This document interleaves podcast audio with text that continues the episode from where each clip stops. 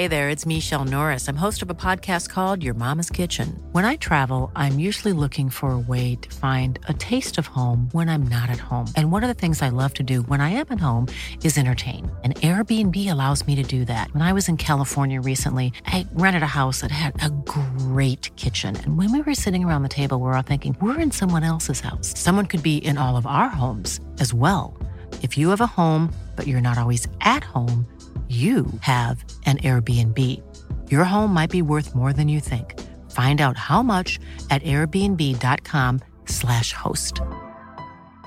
Hey, I'm Ryan Reynolds. Recently, I asked Mint Mobile's legal team if big wireless companies are allowed to raise prices due to inflation. They said yes. And then when I asked if raising prices technically violates those onerous two year contracts, they said, What the f are you talking about, you insane Hollywood ass? So to recap, we're cutting the price of Mint Unlimited from $30 a month to just $15 a month. Give it a try at mintmobile.com slash switch. $45 upfront for three months plus taxes and fees. Promo for new customers for limited time. Unlimited more than 40 gigabytes per month. Slows. Full terms at mintmobile.com. Kia ora and welcome to season three of the Aotearoa Rugby Pod. I'm Ross Karl. The show is out on Rugby Pass and Sky Sport breaking down the game as we go right throughout the season, giving you all of the technical insights, a few great yarns from what's going on inside the camps, and you know a good look at all of the players and how they're doing. Of course, the guys who are joining me on the show coming out of Queenstown. We have Bryn Hall, always in the good spots. James Parsons, of course, on the sunny North Shore. Uh, Bryn, let's start with you, mate. Welcome back. But how is Queenstown treating you before you know round one of Super Rugby? Oh, look, I won't lie. Um, we're, at a, we're at a really good spot uh, down here in Queenstown. So the Hilton's uh, been really great to us, and I've been fortunate enough to have a few great swims in the lake just just down the road. So, but um, no, look, honestly, we're just happy to be able to to still be able to play. Obviously, with the COVID and Omicron and everything that that's involved, um, we're just fortunate enough to be able to be in a position where we can play rugby games. So um, we've been down here now, acclimatized for the last week, and got our last preseason game against the Hurricanes boys, and then you know we're playing them again this week, and so um, yeah, we're really looking forward to it, and I think more so for the competition to still be able to be playing um, under these trying circumstances with COVID still floating around. Acclimatized, what to the tees? I see a golf bag in the background. the golf bag is out there, um, but if you can see behind me, Ross, um, it's still closed. Haven't been able to actually open up the golf bag and been able to get on the courses. So um, we've got our, our inside backs, Mitchy Drummy myself, going up against David Havili and Will Jordan on Wednesday, hopefully, um, in the inaugural insides and outsides. So um, Drummy and myself, we're down one, so hoping to bring one back in for the insides for moving forward. A tough gig down there at the Hilton. Up at the Hilton in uh, in the North Shore, James Parsons. How have you been going, mate? How's the off season treated you? Yeah, very well. Um, funny you should bring up golf. I've decided to pick up golf myself. Uh, played when I was uh, a lot younger, starting out my career, but then the old injuries uh, didn't allow me to play th- throughout the last probably eight years. So I've picked it back up over summer and joined Waitemata Club just down in Devonport. So looking forward to a, having a swing with Bryn once he's uh, back up here in Auckland. And, and the handicap, where did you leave it and where are you picking it up? No, I probably left it around 16, and I don't have one at the moment. So I got. To, I think you got to play five full rounds, is it, Bryn? Um, and I've only yep. played two, so I've still got a few to go before I get the handicap. Yeah, it, it actually gets worse from here. Like the, the yeah. first two rounds back are the good ones. the next the first, are the shit ones, right? The first round I shot 89. I was wrapped with that to break 90. So oh, um, you're a burglar, mate. That was, you're a burglar. That was happy days. Happy days. But there was a few like fluke 70 foot putts that I wouldn't know how to read a green. I just smacked it and it went in. So it was, it was a good day. what are you playing off, Brent? I'm playing off 11. I need it to go up for our um, competition because oh, I'm not playing. Here we go. I'm not playing like it. I haven't been able to play a lot um, in the last probably four or five months. So, yeah, terrible. I'll take an 89 to be honest these these days. So I'll take an 89. Is Drummy carrying you? Is he? Oh, it's been carrying me the last two years in our competition. If I'm being honest, I think I've been um, overawed by the occasion and the, the golf course and how great it's been. So, um, yeah, it's a big turnaround for me this year. Hopefully, so I can I can start carrying Drummy. Um, I can have the ice on my shoulders, not his. It's it's we... probably the uh, Under Armour golf kit that he he's got that probably just makes the difference, mate. Oh, that's it, mate. That's it. He's um, that could be the difference. You know, yourself and another Under Armour man. I might need to jump on the bandwagon So Adidas, you know, Get on the you know, bandwagon, mate. wait and see. Maybe, hopefully, Under Armour might come my way. as many plugs as you like for the rest of the season. Oh, it won't be the last. You last. know I'm good Ross. It won't be the, it won't be the last. no. Before we get into the season that's coming up, um, let's get into some off-season yarns, why don't we? Surely the two of you have got some absolute rippers from some dumb stuff slash fantastic stuff that have happened either this off-season or seasons gone by. Jipper, what do you got for us? Oh, I had a shocker one year. I think I was, um, I think I was captain of the Blues. Wife and over um, to Bali for a, for a sort of New Year's summer holiday, um, and the the volcano um, you know, erupted. I was over there with Nick Mayhew and his partner as well. So uh, it was a real tough call for well for me. I had to ring as captain to T, and, and Nick had to do it as I think it was like his first or second year, so probably more awkward for him. Uh, but T was really good about it, um, and he, he just he just said, "Oh, we'll get back as soon as you can." And we ended up having to go um, up to Singapore and then back down um, to NZ that way. But we were there for an extra ten days, so Nedge and I were out there doing broken Broncos and all sorts on Seminyak Beach, which looks ridiculous over there. Uh, but Oh, yeah. the two, old dogs are out there doing doing the hard work. But we were put to the test as soon as we arrived back for a for a fitness test. But we did all right. We didn't overindulge in those extra ten days, that's for sure. I was going to say, is there video evidence of this training? And Mate, we training had to- going on? No, we had to film our Bronco so you could get the time and stuff, but it was pretty hard on sand. Um, no excuses though. No excuses. what about you, Brennan? You got anything good for us?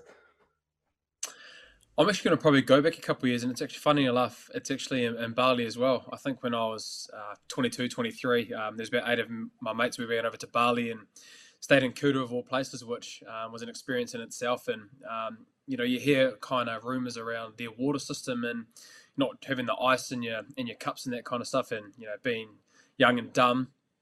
22 year old, you know, you know, had a couple of good nights out in, in, in Kuta, and then the next morning trying to have a drink of water and left a few ice, um, ice, ice, ice, bit of ice cubes in there, and um, got a bit of a Bali belly for the next couple of days. And all of us, all eight of us, were in an air conditioning um, room in Bali, Kuta. And if you don't know Kuta, it's not one of the greatest places to stay when um, you're in that kind of that kind of mindset and even feeling like that. And for about two days, we were just all in in the same room, just in the same uh, department of just you know pretty much spewing up and um, going down taking um, turns in the toilet. So um, came back and fortunately enough, like Jip, had to test well and um, got the job done. But I tell you what, for the first two days in in, um, in Bali, it was it was tough going for the for me and the lads.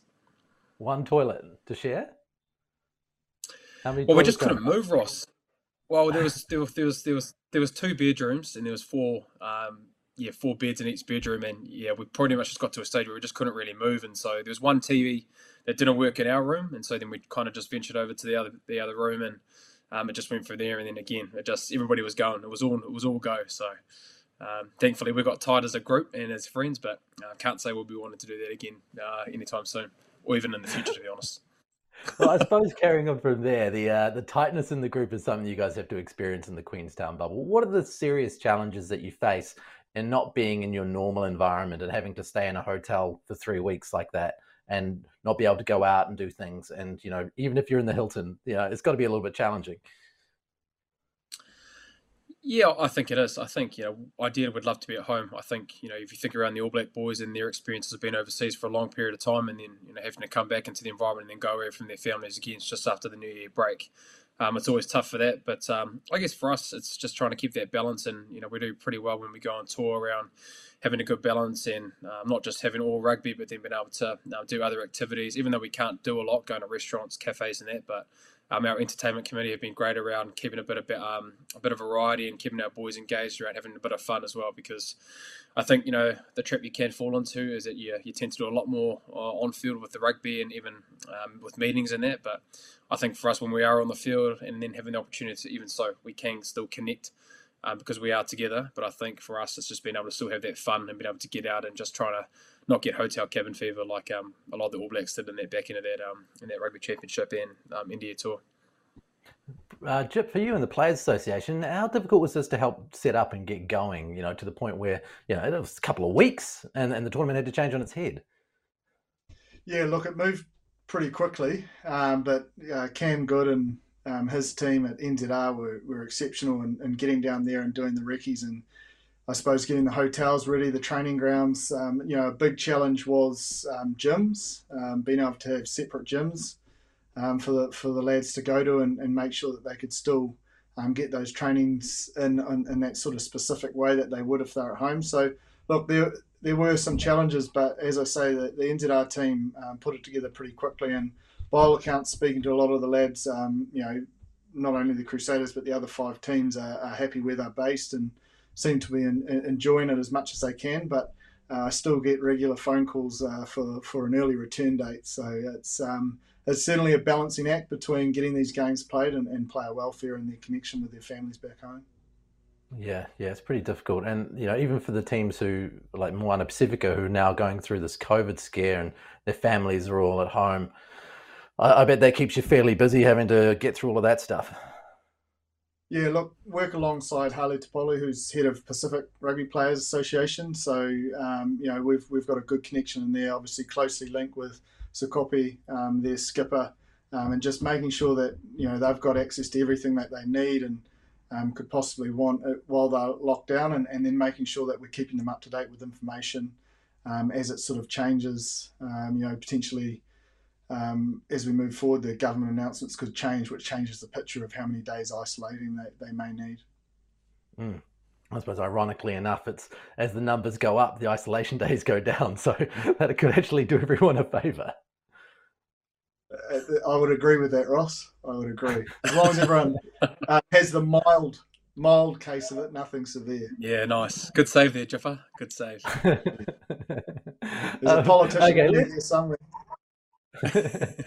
Let's get straight into it. Um, you know, obviously, there's chat about who the tournament favorite is. It starts this week. You know, we don't get the Blues Moana Pacifica game this week, but there are two other games on the agenda. The teams that are favorites for this tournament must be the teams that won last year. And when you look on paper, it, it seems to stack up the Crusaders and the Blues. Now, Bryn, the Crusader, uh, Jipper, the former Blue. I think there's probably a good chance to get into who you guys think the favourites are. And uh, Bryn, you are a master of handing on favouritism to somebody else, but that's going to be pretty difficult in this uh, particular deal. Uh, where are you going? Oh, I don't think that at, all, Ross. I think you know the fact that um, the last game that was played Super Rugby, um, you know, the Blues were were champions and you know won that game against the Highlanders at, at Eden Park. And so I think with the recruitment that they've, they've, they've done, um, you look at there's been a lot of hype. Jeff, I'd really be interested with your hype 15. Actually, Roger Tuivasa-Sheck would probably be in that hype 15 as your second five, definitely. But um, I think you know probably it's going to be great to see Roger Tuivasa-Sheck and how the Blues do use him. They've used him as um, a second five in the first two preseason games, and you know the more time that he'll get it'll be interesting to see how he goes in that position, especially with what 12 and what you need with decision making and um, that kind of moving from going league back into rugby and, and him how he goes with that. And then I think Luke Romano is a massive signing for for the Blues, especially with Paddy Tuipulotu going away and then Gerard Tuiota-Mariner going away as well. I think his ability to be able to um, make that as a strength with their lineouts and more so around defensively and lineouts as well. I know how big he was for us, um, the Crusaders, without being able to um, suss out plans, um, have preview and review around what that looks like, and um, and then just the whole team as well. The whole the whole likes of you know Bodie's back there as well, uh, who's coming back into ten, who was in there nicely, and and they've just got depth in every single position. So. Um, yes, you know we have had success in the past, and um, we're looking to be able to hopefully uh, replicate that and continue to grow and get better at that. But look, I think the Blues. Um, if you're going to look at one team this year, I think they'd be the favourites um, for sure. Expertly done, Jipper. Uh, whether that puts them at favourites, I'm not too sure. Like I'm obviously a little bit adverse to hyping up the Blues because throughout my whole career, whenever we got hyped up, we didn't quite deliver. So um, I might keep my powder dry.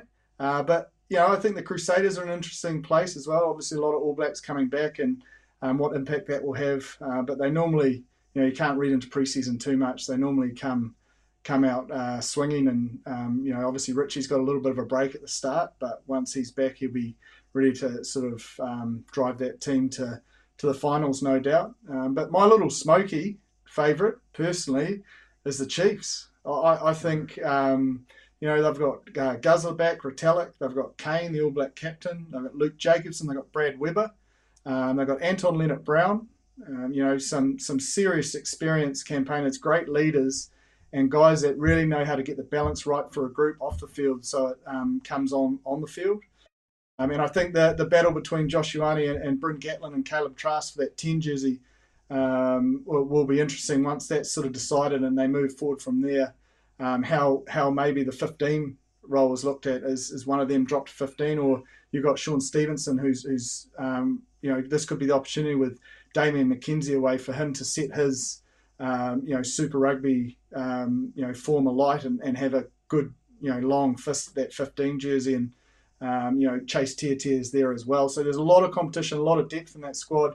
Um, you know, we really commended um, Clayton um, last year and, and, the job he did.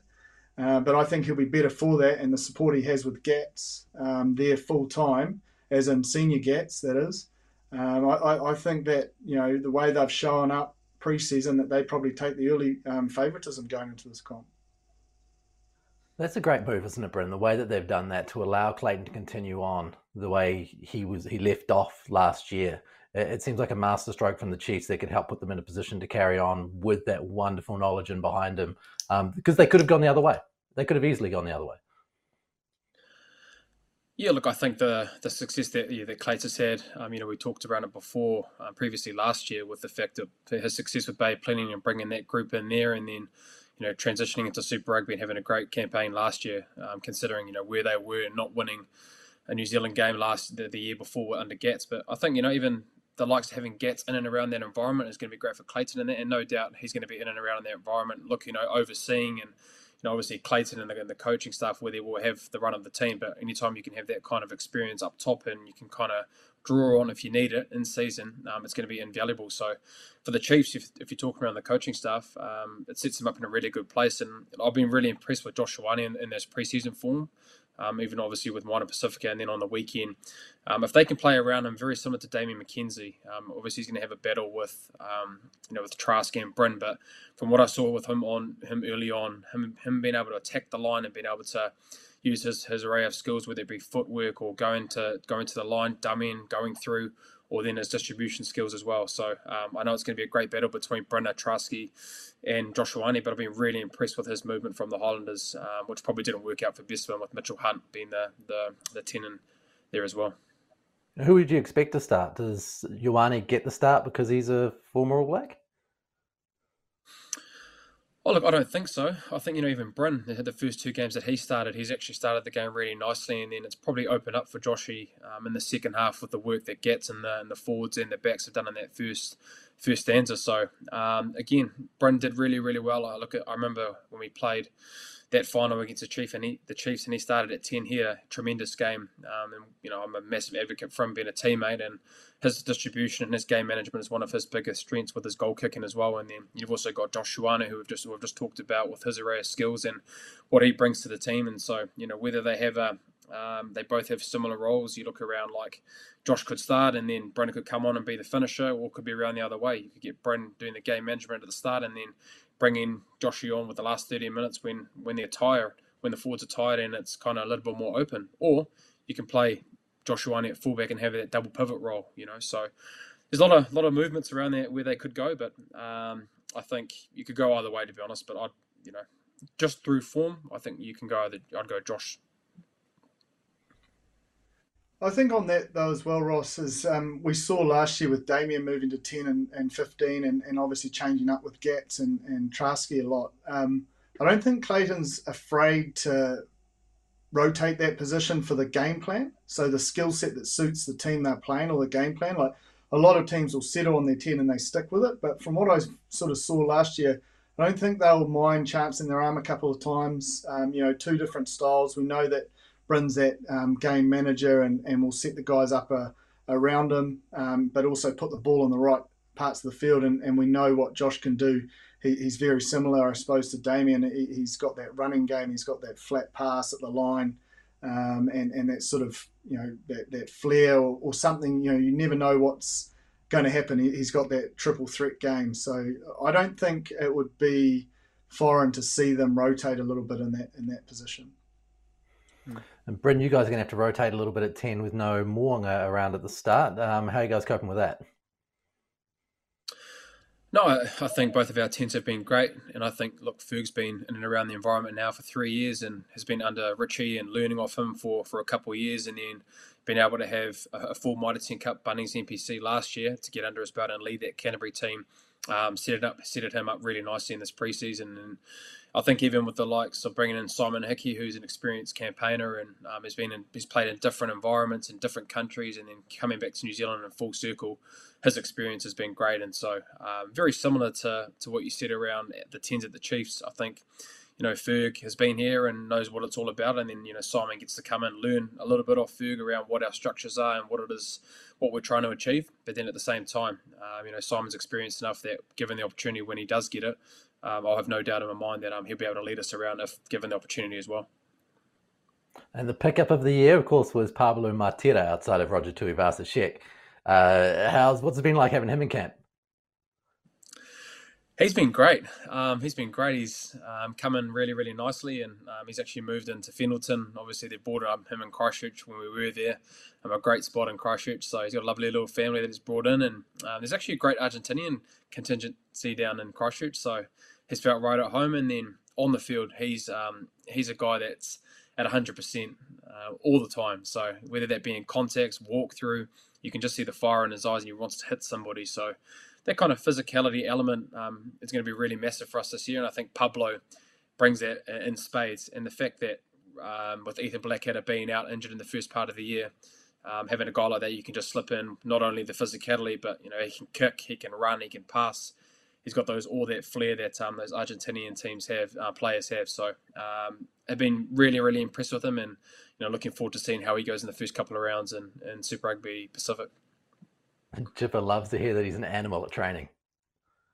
No, it just made me think of a lot of guys that we used to nickname Test Match because there was never a there was never a moment at training where they wouldn't go at a handy, um, and it sounds like he might be of uh, of that vintage.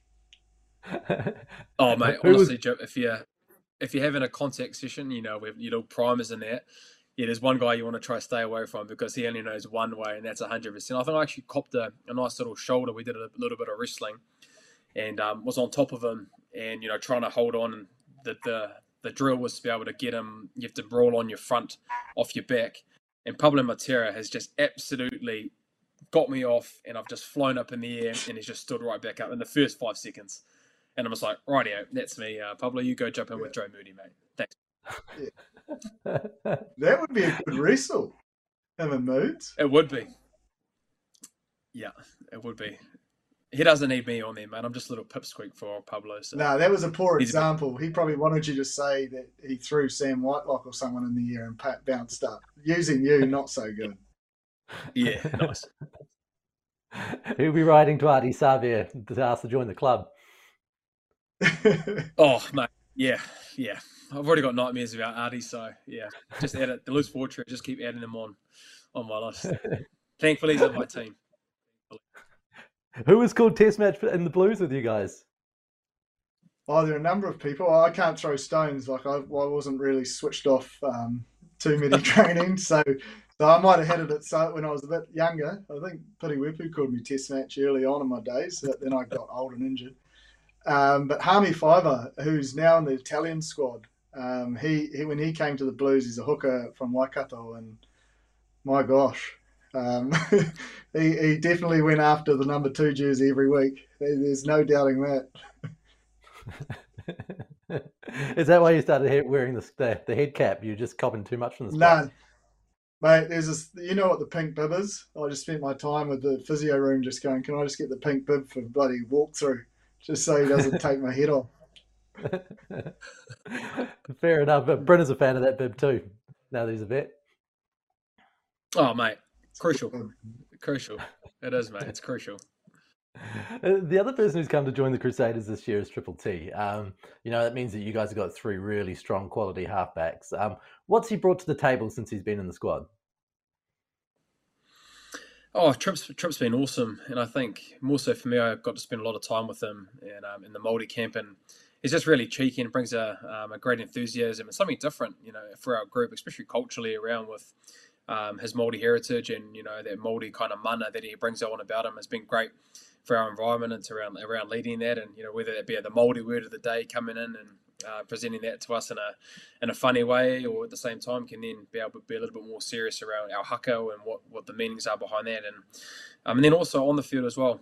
Um, like you said, like you said, Ross, we've got we're, we're fortunate down south here that we've got three great nines um, that are battling it out, and so we all have different strengths and different experiences. And so I guess for us, um, Trip's brought something different and for us that Drummy and I have been able to learn off, and then at the same time we've been able to um, give a few things to Trip that he's asked us as well. And so um, I think that's the best thing about about our group, especially in the halfbacks. Even when Eddie was here as well. Um, yes, we are competitors and we want to compete against each other, but um, anytime we can try to try to connect and be able to involve our game as a three, as a unit, um, it's only going to benefit our group moving forward. And then I think for us as a group as well, we pride ourselves on on trying to be the best in the country, um, having the three best nines in the country. Absolutely. And for our international viewers who don't know Triple T's, it's Te Toiroa Tahuriorangi, the former All Blacks halfback who's come from the Chiefs down to the Crusaders. Let's talk a little bit about the Australian teams. Now, I know, Jipper, you love to pump an Australian team up. Do you see any of them who you think are a real competitor against the Chiefs, the Blues, the Crusaders, the people that we think could be the strong teams in this competition? Look, I think there's on paper there's three teams that, that stick out. Obviously, you got your the Reds and the Brumbies, but I think the Waratahs come back into the, the mix this year. You know, they got Ned Hanigan back, uh, um, Hoops back, uh, Will Harrison as well. He, he, started coming into his own at 10 there um, towards the end. Um, you know, we've spoken about Foketi and uh, in, in, that midfield. So there's a lot to like in their back three. There's a lot to like in um, their back row. But where um, I think they really need to knuckle down and nail it is, is they used to be, um, you know, such a hard team to win line-out ball against. They, that was that they were so good defensively. So if they that tight five can knuckle down and provide a bit of a platform, there's enough there for them to to be really exciting um, going into this comp and certainly ones to be wary of. Um, and and the same um, goes for the Brumbies and the Reds. Um, you know we know what to expect from them. Um, we know it's always going to be high quality and. Understanding that a lot of players out of those two squads have got international um, experience now, so they would have brought that back, and that will filter through that squad. So they'll be they'll be better again at this level. So so I, I think we can expect um, them to lift, um, and I'm kind of excited um, about the the Drua as well. Obviously beating the Rebels on the weekend preseason, and um, you know again probably set pieces where they need to make sure that they really nail because we know that they've got the attacking flair and they've got the physicality defensively. It's just remaining in those systems for long periods of time, which will be key. And obviously not being on defence. Um, you know, having the ball is, is key because if you're on defence so so many phases, it, it, tires you out the back end, and that's when teams can normally run away with it. Mm. And it doesn't really matter what competition you look at. When there's an expansion team, you generally find that they have a pretty tough start. But in the case of the Drua, they have been there a little bit before. They're not a brand new team. They've been involved in other competitions, Bryn. Do you think that's going to hold them in fairly good stead to maybe get a few upsets along the way? Yeah, I, I, definitely think so. I think, you know, the thing was the NRC, they had a, a Fijian team that was in that competition, but correct me if I'm wrong, Ross, it, it could have been. Um, so they have obviously had experience playing in an Australian um, competition. And so I think for the fact that they do get to start in the Australian competition, um, that's, you know, no disrespect to the to the Australian um, conference, but, um, you know, them being able to be in that, that conference has been able to uh, put in some good performance to be able to then like you said, have wins against the, the Rebels like they did in preseason. Preseason's obviously different, and in season is going to be um, the intensity, match intensity is going to be a lot more um, physical and, and, different. But um, look, I think with Mick Byrne, we talked about it last year around um, what he brings in. And, um, you know, you've got the Fijian flair, and you know they'll be able to bring that um, consistently. But you know, winning their set piece and being able to be dominant around their set piece is going to be massive for them, and, and getting that right. But then I think you know having the likes of Mick Byrne, who is an astute rugby player and an astute mind um, is going to be great for them moving forward. So I think for them, it's just going to be able to be consistent and being able to do that week in, week in and week out. And um, again, it's probably you know you look at the, probably the first couple of weeks of the competition, they'll be high and buoyed by being in the comp. But then you know at the back end, when you might have having, be having a few injuries and then being able to have you know maybe a couple of losses, how do you then get back to zero, reset, and then being able to consistently keep performing and getting those wins, um, not just being a one-off. So on the table, Jipper, what's a success story for them? Um, I'm not. I'm not too sure. Like I don't want to downplay them. I, I think the key is what Bryn said is that squad depth. Um, every squad will start off with a hiss and roar, but as we've seen in previous seasons, the team that can manage their squad the best um, will will probably you know end up the winner. Um, and it's more about that depth when they get slipped in there. You don't actually know that there's been too many changes, and and you know I'm not afraid to say that the Crusaders have probably been the best at executing that over the last three or four years um, in terms of rotating their squad and, and, making sure guys are peaking at the right time. Um, so I, I, think a success for them um, would be, you know, potentially just outside the eight. Um, outstanding would be making the eight. I, I think that would be um, a huge success. And knowing Mick, um, he'll be talking about making the eight. He'll be really focused in on that. And, and I think because he's such um, an astute coach and, and he's really um, skill specific, that that'll hopefully make them make really good decisions when um, you know they're out there in the in the field of play and, and not throwing too many 50-50s. You know, making sure that the, the passes are on or the, or the rush out of the D line is on, um, and, and it's clinical. It's a clinical decision. Mm. What about for Moana Pacifica? Because they've got that little bit more trouble in that they're a brand new team and they're suddenly struggling with these COVID difficulties. What success for them this year, Bryn? Um, it's it's a tough one. Just the fact that they're in look the, the New Zealand conference. Hiring for your small business? If you're not looking for professionals on LinkedIn, you're looking in the wrong place. That's like looking for your car keys in a fish tank. LinkedIn helps you hire professionals you can't find anywhere else, even those who aren't actively searching for a new job but might be open to the perfect role. In a given month, over 70% of LinkedIn users don't even visit other leading job sites. So start looking in the right place. With LinkedIn, you can hire professionals like a professional. Post your free job on linkedin.com slash people today. Hey there, it's Michele Norris. I'm host of a podcast called Your Mama's Kitchen. When I travel, I'm usually looking for a way to find a taste of home when I'm not at home. And one of the things I love to do when I am at home is entertain. And Airbnb allows me to do that. When I was in California recently, I rented a house that had a great kitchen. And when we were sitting around the table, we're all thinking, we're in someone else's house. Someone could be in all of our homes as well. If you have a home, but you're not always at home, you have an Airbnb. Your home might be worth more than you think. Find out how much at airbnb.com/slash host. And um, the fact that you know being in the New Zealand conference, it's probably going to be it's going to be tough for them, and probably I'll probably say the first first month it's going to be a really good learning, um, a lot of learnings for them moving forward. And even Sekope talked around it after that first game against them um, against the Chiefs, the learnings that they're going to get, um, you know, from playing these kind of intensity games against New Zealand New Zealand players, and so you know they've got a lot of young guys in, in that in that environment. You look, you look at the contingencies around like um, the the Magpies with Eddie Anati, um, McClutchy, and then even the likes of the Tasman boys that are in there as well. So I think for them, it's been able to get an identity of what their of what their player is going to be like, and being really disciplined around what that's going to look like, and just taking the learnings from that. So um, I think early on it's going to be hard for them to be able to um, see what that's going to look like. But I think again, seeing it as two blocks, I reckon that's how I probably describe it. The first block they're playing the New Zealand teams and being able to get a DNA of what that's going to look like them for throughout the season, and being able to make the learnings along the way. And then when they do to start to play the Australian teams or the Fijian Drua in the second part of the comp, hopefully, um, then they might have their DNA set in structures and then being able to, obviously depending on hopefully they don't have a lot of injuries, then playing that second part of the, the competition and seeing if they can get a couple of scalps at the back end of the competition. You agree there, Jip? Well, I've, first off, I just want to make sure that people aren't uh, stressing out at home that there's no conference system. It's one table. Everyone, it's just because of COVID, it feels that way because we're loading all, mm. um, I suppose, the local derbies early. Um, so there's still one table, nothing's changed there. Um, but with MP, I think the key will be like I was, you know, pretty impressed, especially early on against the Chiefs. Their defensive efforts, their line speed. Um, Levi Aumua in that centre was really putting some pressure on and forcing the Chiefs back infield into, uh, I suppose, that Moana Pacifica, you know, defensive traffic.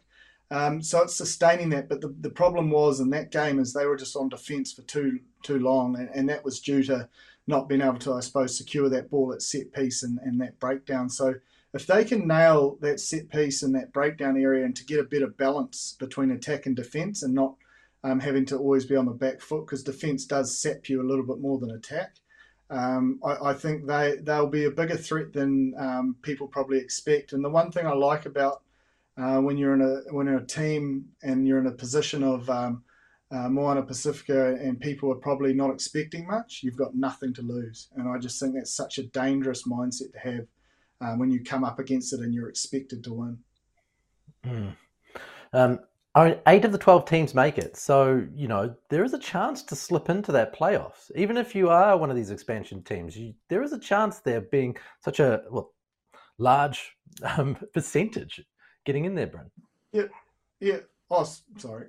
You go. Oh, Bryn. whoever. You go, on. Jeff, you go, go, for no, go, Get in there. Uh, no, because it's a little bit of a, a, a passion for me is because, like, as a fan now, your team's in the hunt for the whole season. Like, if it if it's a top four, you you know, man, if you don't get off to a good start, you're you're you're in struggle street. You're probably not in in the mixer. And and I think the biggest um, key to remember is we're trying to keep people engaged in our game and and you know a part of it and and you know make it feel like um, you know something to be passionate about. And if if your team falls off to a bad start, as sometimes it has, if, if you don't have that preseason form, um, and then they come hot towards the end, it doesn't really matter. But whereas this stage, if, if you can, I suppose, um, build, like if we use the Highlanders, for example, in 2015, um, you know, they hit a hot streak at the most important, probably didn't start that well, but they, they came home with a, with a, with a strong um, finish and eventually won it. Um, and, and, that's what I like about the 8-12 year. I know it's a big percentage, 66% or um, 66.666 or whatever it is reoccurring. Um, but I, I, think it is um, it's exciting for that sense for the fan, and it's also really engaging for the players to feel that sniff. And, and as we've seen in NRL, eight can tip up one. Uh, it can happen, um, and then it really uh, puts a bit of spice in the mixer. NRL number one for the season. We've got our first mention. good word, but it's I mean it's a fair point, really, isn't it, Bryn? Like you've got to hmm. make sure that these teams have got something to play for. Um, otherwise, it just falls away by the wayside. And you look at the American sports; it's one of the things that they do so well with wildcard races and things like that.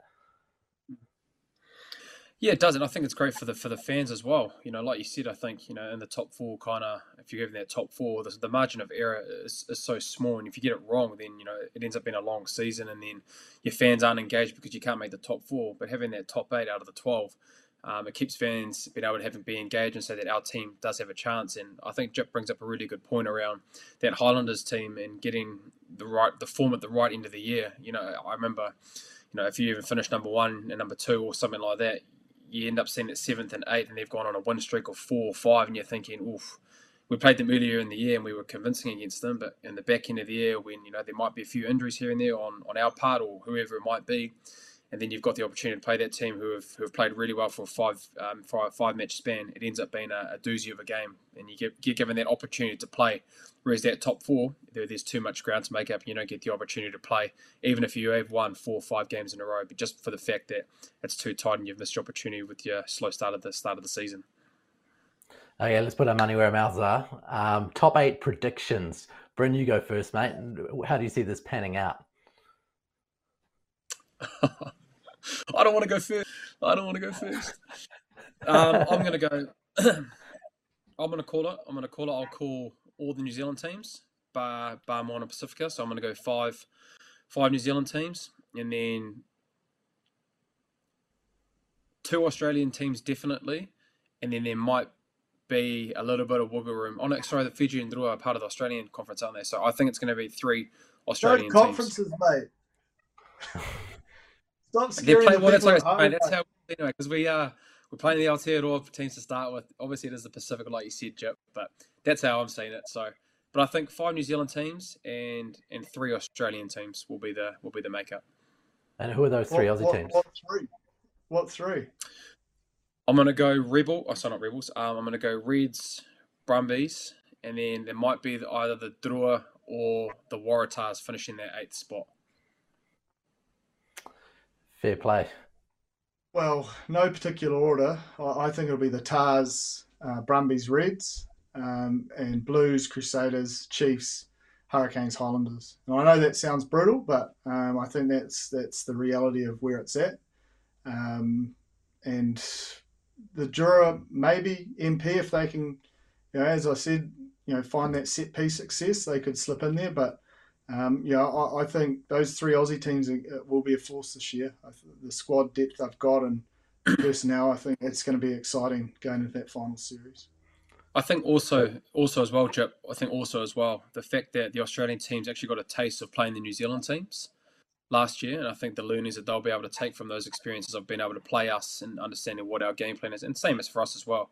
You know, we went from Super Rugby Aotearoa, they had um, Super Rugby AU, just playing in their conference, uh, but then having that ability to play us last year and get the learnings of what that looked like for us for us, we had some great learnings of playing a different style of rugby that the Australians do play to New Zealanders, and uh, we found ourselves having to defend or attack a, a lot differently. So I think the experience of the Australian teams have had that to play against us, and then you also talk around the Wallabies, Jip, being able to play the All Blacks and you know four Test matches as well. Um, I just think it's going to get marry them up a little bit better when playing New Zealand teams compared to last year. The Dave Rennie effect as well. That'll filter down. Mm. Like there's a lot of confidence in that Wallabies squad now, especially the way they performed in that rugby championship. Uh, there'll be a lot of belief over there. There'll be a lot of backs against the wall, nothing to lose. Um, and, and, we know that the attitude and um, I suppose the conviction um, Australians have and belief in themselves um, is, is going to be huge. And I think they're starting to get that back in spades. We're going to have a quick fire round later on towards the end of the show, but let's have a chat, maybe some predictions for players who is going to be the Super Rugby Player of the Year this year, Jipper? I mean, it's been Richie Mo'unga for years now. Is it someone else this time around? Yeah, look, I think if it's um, if the Chiefs are to win it, I think um, Josh Ioane would play a big factor in that. So I think you know you spoke about Richie, and I think any team that win it wins it. Normally, the ten um, will be playing out of their skin. But for me personally, I think Luke Romano, player of the year at the end of the year, and, and the Blues are uh, doing all right. I won't say win it. I'm just saying that I think he's going to be a big, big factor for the Blue. Did, did he bring you out a boar up from a shooting expedition somewhere or something and, uh, and bring it to your house? how did this end up coming to be? No, mate, I, I, don't know. I just think he's just such an asset, man. Like he is so good at that NPC. Like he was player of the, uh, well, he's nominated for player of the year um, probably could have got it. Um, he, he's just man. He and he's tough to tackle. He will move bodies. He'll go all day, and he just he he brings a hard edge to that tight five, and, and that really excites me. I suppose that kind of speaks to the fact that the player of the year isn't necessarily the superstar of the year, right? Uh, the impact you can have on a rugby game is more than just, you know, the impact that you have on the young kids who are watching it, Brent.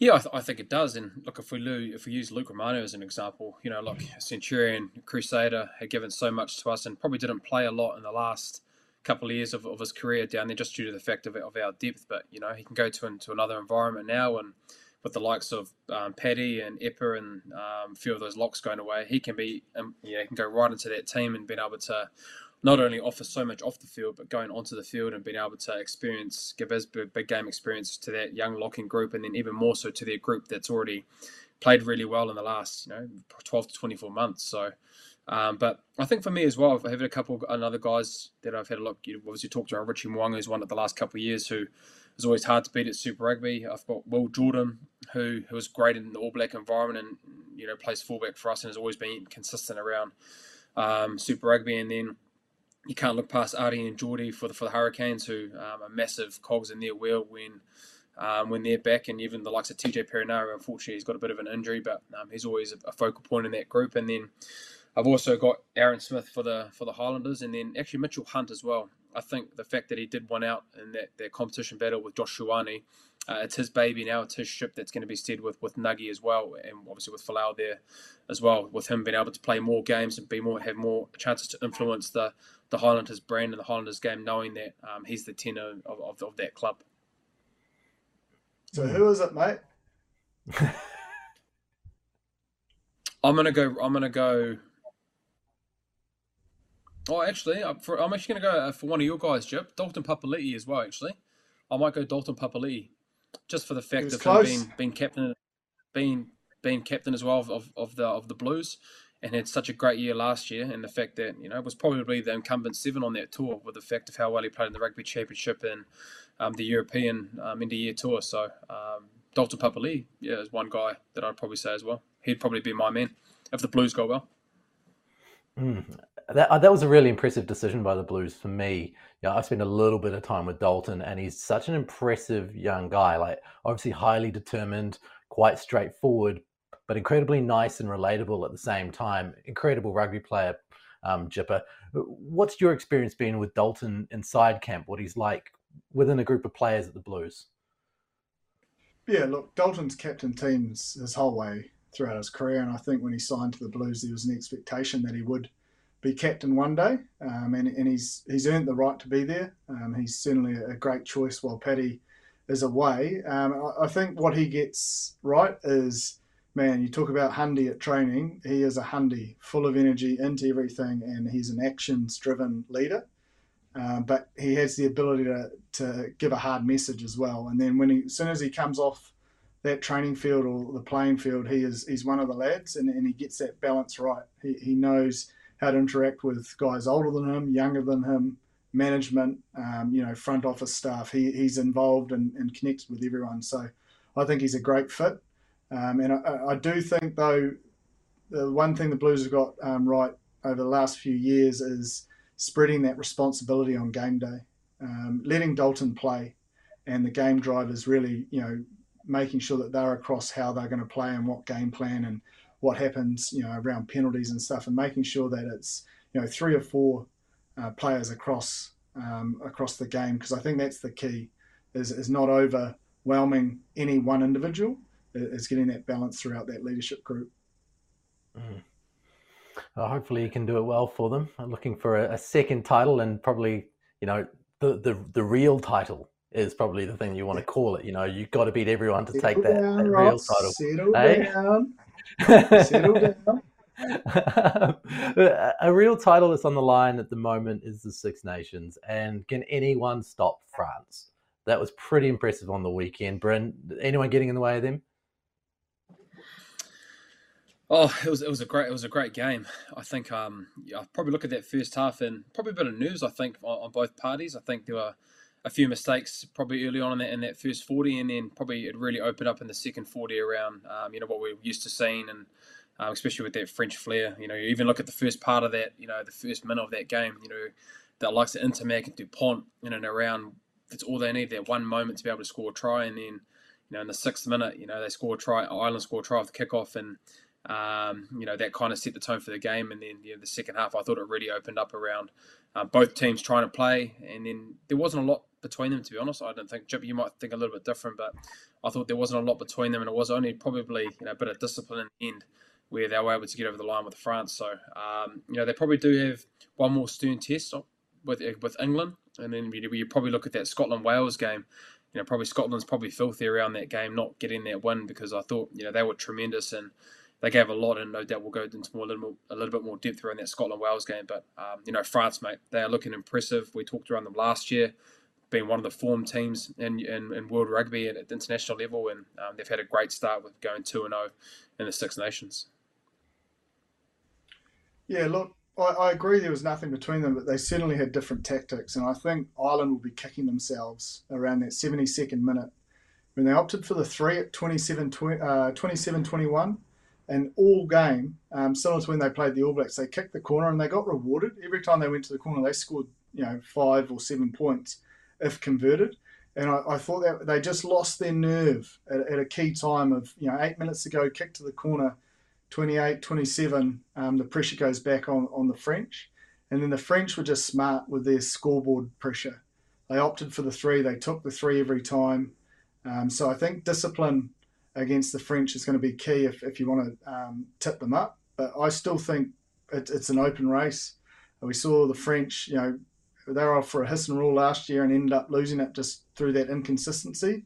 So I think it'll show a lot of growth in them to go um, you know, unbeaten and, and, take this title. But I think that's what it will take. They'll have to go unbeaten, and they've got some tough challenges. You know, I think we saw some growth um, and something to be excited about in the English um, game against Italy, especially from their click plays, their turnover ball, but more importantly, their defence, keeping them to nil and, and don't let the score sort of detract away from um, that. That was a big defensive effort because Italy had a lot of ball, had, a lot of opportunities in their red zone, and they didn't quite take them.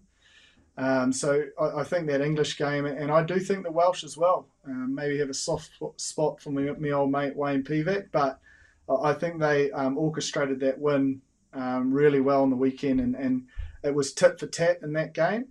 But I think they were the better side um, on the night, and they were they were just more of a percentage playing side with the ability to pull the flare out, whereas the Scots really tried to play, and that's their style.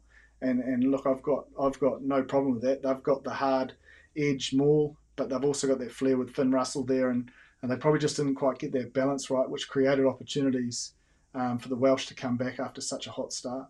Just on that game, Wales and Scotland, um, did you feel that in that first and second half? I, I look at that first half and the ball and play and the level of high face counts from both teams, the enterprise spirit wanting to play attacking rugby.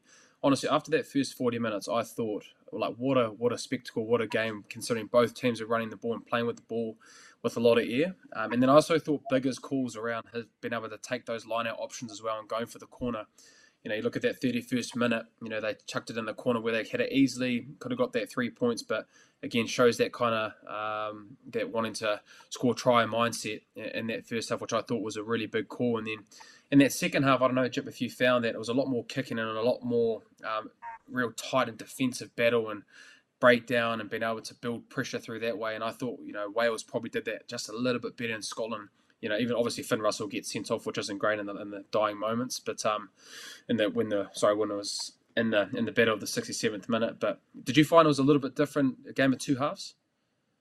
Yeah, well, look, I think the point you made about that first 40 being electric and, and full of energy, it's toll on both mm. sides, to be honest, and they had to adjust tactics and um, they did so. And, and, as I said, I just think the Welsh played the percentages a little bit better.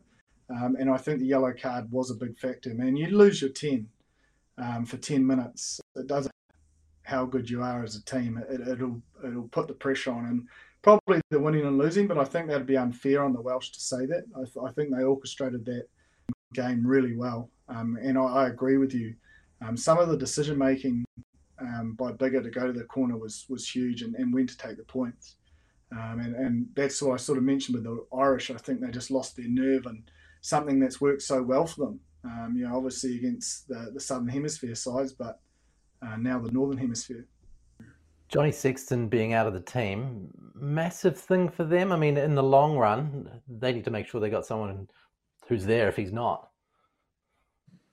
Yeah, look for Johnny, I think he was a big, big hole to fill because he he just has that ability to know uh, when to put the ball in behind, where he gives Jamison gives him confidence to, um, you know, topple that box kick into the corner like he did against the All Blacks. So um, I, I, think he was a, a, a, big missing piece, but I thought Carbery went really well, and maybe um, Jamo could have taken the pressure off him by kicking a little bit more for that territory-based game um, that that Johnny normally takes over for.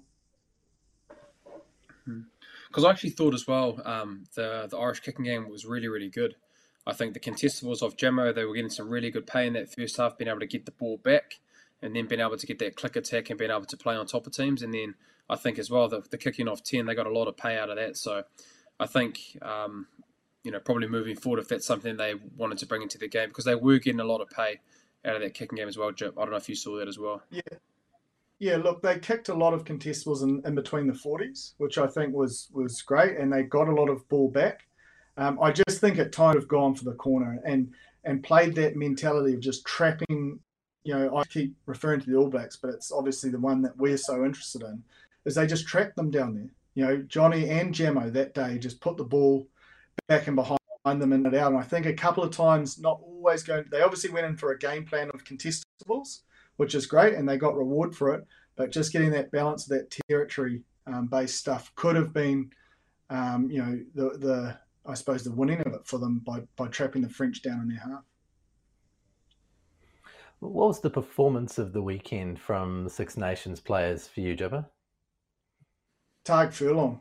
I honestly reckon he is just in the form of his life. Some of the balls he is giving out the back, I think it was about 51st minute, he just popped, he's square, he's looking down the field, his hips are square, and he's no looking it out the back, just straight to the, the, the pivot's hands, and, and they attack and they break um, from, from that ball. He did it a number of times, but I think around that 51st minute that they broke up the middle through him doing that and, and providing space for others. And he does his set piece stuff so well, but some of his skill set from um, you know the performances on the end of your tour or our end of your tour, um, he was he was massive, and he's just continued that on. He's just honestly one of the best players in the world at the moment. Yeah. I had um I had a couple of players as well. I I'm really glad you brought that up, Joe, because I also had Porter as well. You know the, the the ability that those two props have. It seems like that's the way of the game that's going to go now they're athletic, they're powerful, they're fast, and their skill set is is unbelievable. And so I think those two working in tandem were great. And I think even in that 44th minute, Porter gets that steal to then be able to give that try for um, who scored it the, the, seven. He ended up scoring it for the shift drive on the 44th minute. Um, I can't remember what his name is, but through Porter's ability to be able to jackal, and that seems to be the case with um, a lot of these props in world rugby now. We talk around the um, you know Kitshoff and the South Africans and Marx and the tight forwards being able to steal the ball. I think Furlong and Porter, you know, one well, one two punch, one of the best in the world. And then I also had Villière, the the winger for um, for France. I don't know if I don't know if these stats were right, but it says that he had six turnovers in the game on the weekend, and so you know you look around, we probably look at his stats around. Um, probably didn't have a lot of high carry minutes, but every time he does get the ball, he's over that advantage line every single time. And then defensively as well, makes great defensive read reads and his, his collisions and his, his ability to be able to win contact through his tackling is um, was great on the weekend. And so, um, you know, those are probably Porter and obviously the French wingers with Villière as well, with my guys. Just on that, I think a lot of his turnovers came from counter rucking the wide rucks. And if mm. you watch Jamison Gibson Parks try, the French, I think, have got to get that balance right between overcommitting because three guys in that mm. ruck it forced the French rock or the, the tight defender right by the ruck to rush out, and that gave Jamo the space to go through and score. So the balance between counter rucking, you know, counter rucking wide rucks is normally safe, but when you're committing three men in the middle of the field uh, with guys as nifty as Jamo is, um, you know, it, it's probably a poor decision um, by, by those players. So I, I, think the French have just got to be wary. They had a lot of reward out of doing it, I know that, but it also cost them seven points at quite a crucial time. Awesome. Okay, here we go. The quick fire round to finish this off because, you know, people have asked us to stop waffling on and on and on and on in all of our answers. So the quick fire round. First up, start with you, Bryn. Which uncapped player we picked for the All Blacks and the Wallabies this season out of Super Rugby? Oh, jeez. Uncapped. This isn't Is Folau Fakatava is... able? Folau Fakatava? Is he, is, yep. he, is he able, Jip? Yep. Yep, I'll go Folau Fakatava. And I don't know Australia. Okay, well, I'll give two for Aussie then. I think Michael Wells, the skipper of the Rebels, he was brought in but didn't get capped last year. Um, Will Harrison, 10, uh, the Waratahs. I think he might get a lick if he can get on the back of that forward pack. And then I'm going to go two uh, because I, I, just couldn't split it in NZ. And I've got Stephen Perofeta off the back of his NPC um, award. And I think he's going to get some good minutes at 15. And with Damian in Japan, uh, he's a big chance because he can cover that 10 15 axis the same. Um, and then you'd have to think um, Roger Tuivasa-Sheck will will factor at some stage. Okay, from that then, rookie of the year, Roger Tuivasa-Sheck. Bryn? Pablo Matera. Pablo Matera. he says so he gets cleaned out less at rucks. and for you, Jipper? Tom Parsons at the Hurricanes. I just on that, I just want to on a side note, other than Pablo Matera, I've actually got Cortez Ratima as well for rookie. Watch out, he's a halfback in the Chiefs. Nice, yeah. nice. That's nice. nice. I'll say mine again. Tom Parsons. Get the big okay. fella up there. There's some more beers coming your way. Uh, there's payment going on for all of these appearances. It's not just Under Armour, it's everybody else too.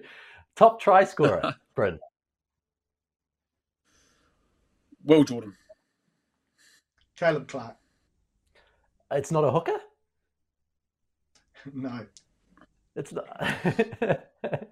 You're telling me there's not going to be any line-out tries this Oh, year? I mean, if there was a hooker to do it, probably Samisoni Taukei'aho, the way he played on the India tour, or Colsey. But nah, Okay, fair Caleb enough. Clarke, come back into some rare form and score plenty. What are you most excited about this season, Bryn? Me personally, Uh, yep, quick fire though. mate, just been back on the field. Haven't played a game in eight months, so looking forward to just being back out there. And if you couldn't tell, Luke Romano for me. Can't wait to see him in a Blues jersey. okay, and to round it out, week one winners. Who wins the games?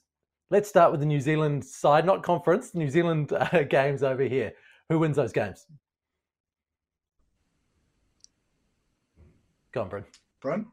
Nah, you go. You go first, Joe. Uh, Crusaders and the Chiefs.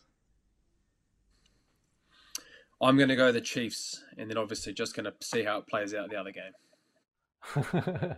okay, let's run through the other games. I'll just bring it up on my screen. Uh, obviously, no more under Pasifika v Blues, but New South Wales v Waratahs. Bryn? New South Wales Waratahs v Fijian Drua, sorry. Can't play themselves. Nice, nice. Uh, Waratahs. Waratahs, Reds Rebels. Reds. Reds, Brumbies Force. Brumbies. Brumbies. Is that in? Is that in? Is that in? Where's? Oh, where's that being played? That's at GIO Stadium. Yep. Sweet. Rightio. Okay. And finally, just to clarify, the winner of Super Rugby? Bryn? I'd love to say us. I'd love to say the Crusaders, but the Blues or the Chiefs as well. They are big title contenders as well. A- as well, or who are you choosing? this is quick fire. Those are my three teams that I that I'll be choosing. That's what I'll be choosing. Uh, I'll, I'll, I'm going to play a bit like Brent at the moment and say one of the five New Zealand franchises. Oh. this is why people tune in. They're looking for the Jep, you're, big not, calls. you're not playing, Jep, mate. Of Jack, course, you're not I'm playing, picking mate. them. You're not course I'm playing. backing the Blues. Call the Blues, mate. I Say just the Blues, did. mate. You got a bloody jersey, Mate. Centurion Blues, Blues jersey out there. Mate, if you'd open your ears, I just said of backing the Blues. Look what's behind me. Nice point. Okay, I wouldn't be allowed back in there if I didn't. The Dalton Papali'i and the Blues it is then. So everyone, please enjoy your first weekend of Super Rugby. All right, there on Sky Sport and catch all of the reaction on rugbypass.com and all the build up with us as well. So thanks once again for joining us to start of season three of the Aotearoa Rugby Pod. Ross Karl, Bryn Hall, James Parsons, Matewa. When you make decisions for your company, you look for the no brainers. If you have a lot of mailing to do, stamps.com is the ultimate no brainer. Use the stamps.com mobile app to mail everything you need to keep your business running with up to 89% off USPS and UPS. Make the same no brainer decision as over 1 million other businesses with stamps.com. Use code PROGRAM for a special offer. That's stamps.com code PROGRAM. This is the story of the one. As a maintenance engineer, he hears things differently. To the untrained ear, everything on his shop floor might sound fine, but he can hear gears grinding or a belt slipping. So he steps in to fix the problem at hand before it gets out of hand. And he knows Grainger's got the right product he needs to get the job done, which is music to his ears. Call, click Grainger.com, or just stop by. Grainger, for the ones who get it done.